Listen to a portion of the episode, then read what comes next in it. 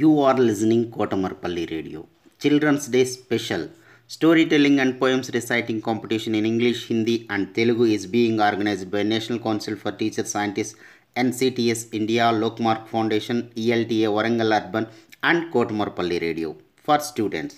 3rd class to 10th class, any student in India can participate. Last date 8th November 2020. Further information contact Mrs. Umarani through email cdays2020 at gmail.com cdays2020 at gmail.com don't forget to enroll. Hello and good morning to all. This is Shaik Sumaiah studying 10th standard in Jilla Parishad High School, Holagunda. I am going to tell an inspirational story.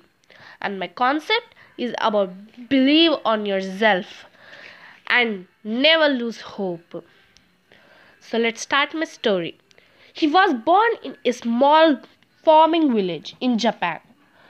His family was poor and they all lived in a small house with a very little money.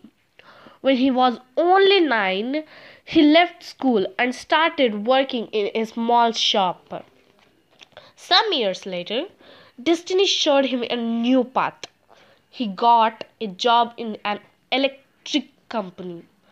There, he got interested in light bulbs and sockets. Every night, he started learning and experimenting on his own.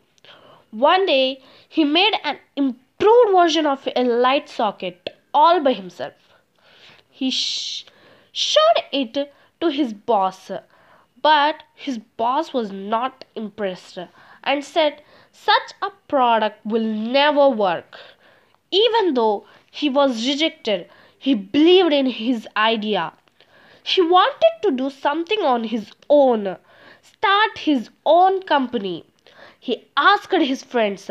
They told him he cannot do it.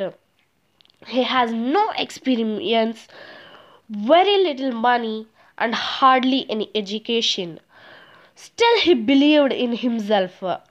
After some time, he decided to establish a company by his own. He and his wife started manufacturing sockets at home and they knocked door by door, but no one accepted to buy their product. And few months later, he wanted to return to his job, but a miracle happened in their life, and they got their first order of thousand pieces of sockets. Now, hundred years after that first major order of thousand pieces, his company now has over 250,000 employees with annual sale of 65 billion dollars.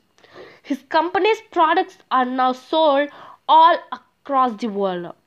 All this was made by a man with no education and no money. All he has is a belief in himself. He is none other than Konosuke Matsushita. He is the founder of Panasonic. So, remember one thing never lose your hope and believe in yourself. So, this story gives us that a model to not lose your hope and try it again and again. So, thank you for this opportunity.